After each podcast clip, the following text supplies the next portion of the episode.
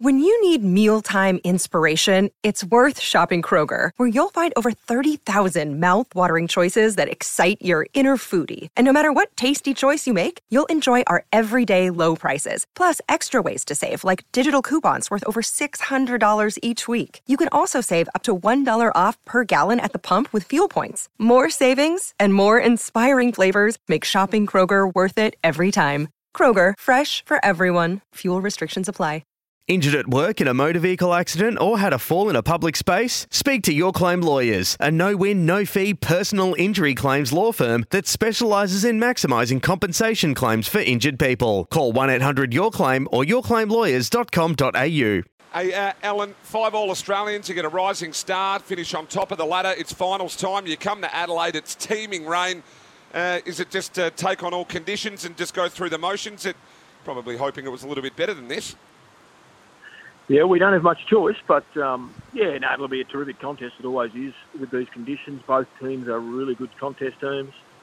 It's been a big week for the club in a really positive way. We've embraced the opportunity to play finals. The guys have done a terrific job in terms of getting on top, so that we give ourselves a really good opportunity to launch into this campaign. And Goody's been really clear with the players that the qualifying rounds are over, and we've done a good job in that space, but now the real stuff begins, and we're really looking forward to it. Alan, has the team, I was just trying to remember, has the team played many games in the wet conditions? I know you played Brisbane in round 12, but I just trying to remember, have you played any? Yeah, no, we have, and we've generally been pretty good because of, we haven't been an overly efficient team, given we finished on top of the ladder with our ability to convert our work into scoring, Blighty. So it probably hasn't had as big an impact that way.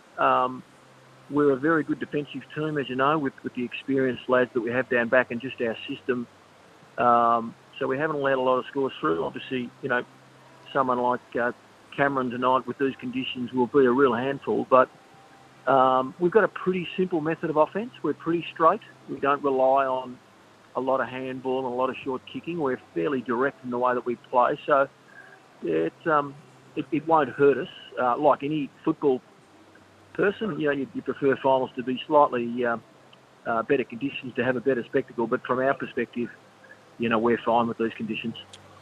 Now you've been at the club a while. I mean, you've been around the footy circles, for many, many years now, quite experienced, but getting hold of Stephen May and Jake Lever, I mean, whoever that was, that's genius stuff, isn't it? You just needed that little bit of help at the back, and it certainly paid dividends.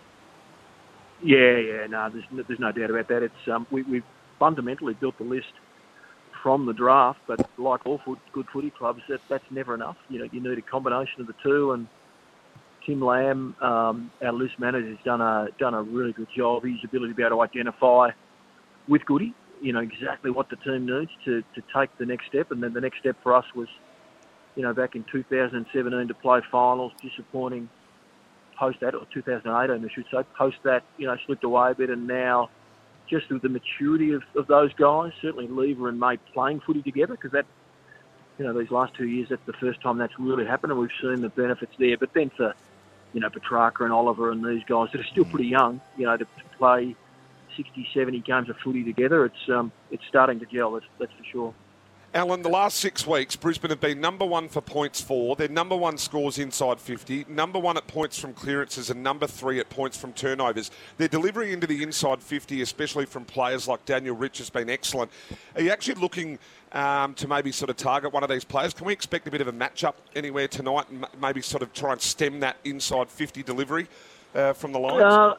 Yeah, no, we're very aware of those two lads in particular, Birchall and Rich, and particularly in these conditions, because whilst they might not be able to pinpoint, they'll certainly get, they get length on their disposal, and they don't need a lot of steps. They don't need to be clear to get good length. They're very talented in that space, but, we're definitely going to make sure that our players have real clarity on what's expected in their roles. We want our players to play on instinct. We want to be bold and we want to be aggressive. So we're definitely going to go after our own game. But there's you always need to take away what are weapons from the opposition, and those two lads, present some problems if they get too much of the footy. So, we'll be working on that. just going back to the list again, 1,300 game players, it's you know, and 7 under 50, but it's almost the perfect profile. But similarly, Brisbane are very, very similar. You're both in the sweet spot, I reckon, for actually get to make finals and actually go on with it. So it's a really good spot you're in. Yeah, no, we as we touched on earlier, I think, in fact, I know the guys have done a really good job. There's been some periods where, you know, Goody's persisted with younger players to make sure that we get the right amount of games.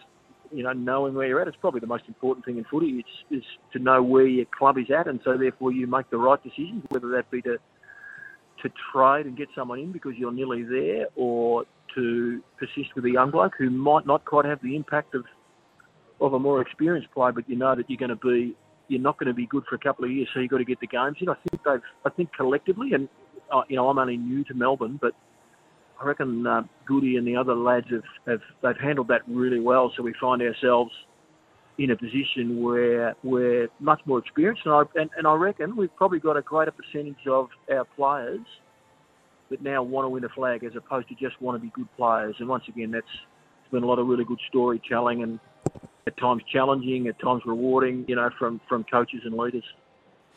Yeah, I couldn't agree. Just with Simon, obviously I know him reasonably well. Just his approach, I mean, you've, as I said, been around the circles for a long time. Have you seen him just develop, even in your time at the club?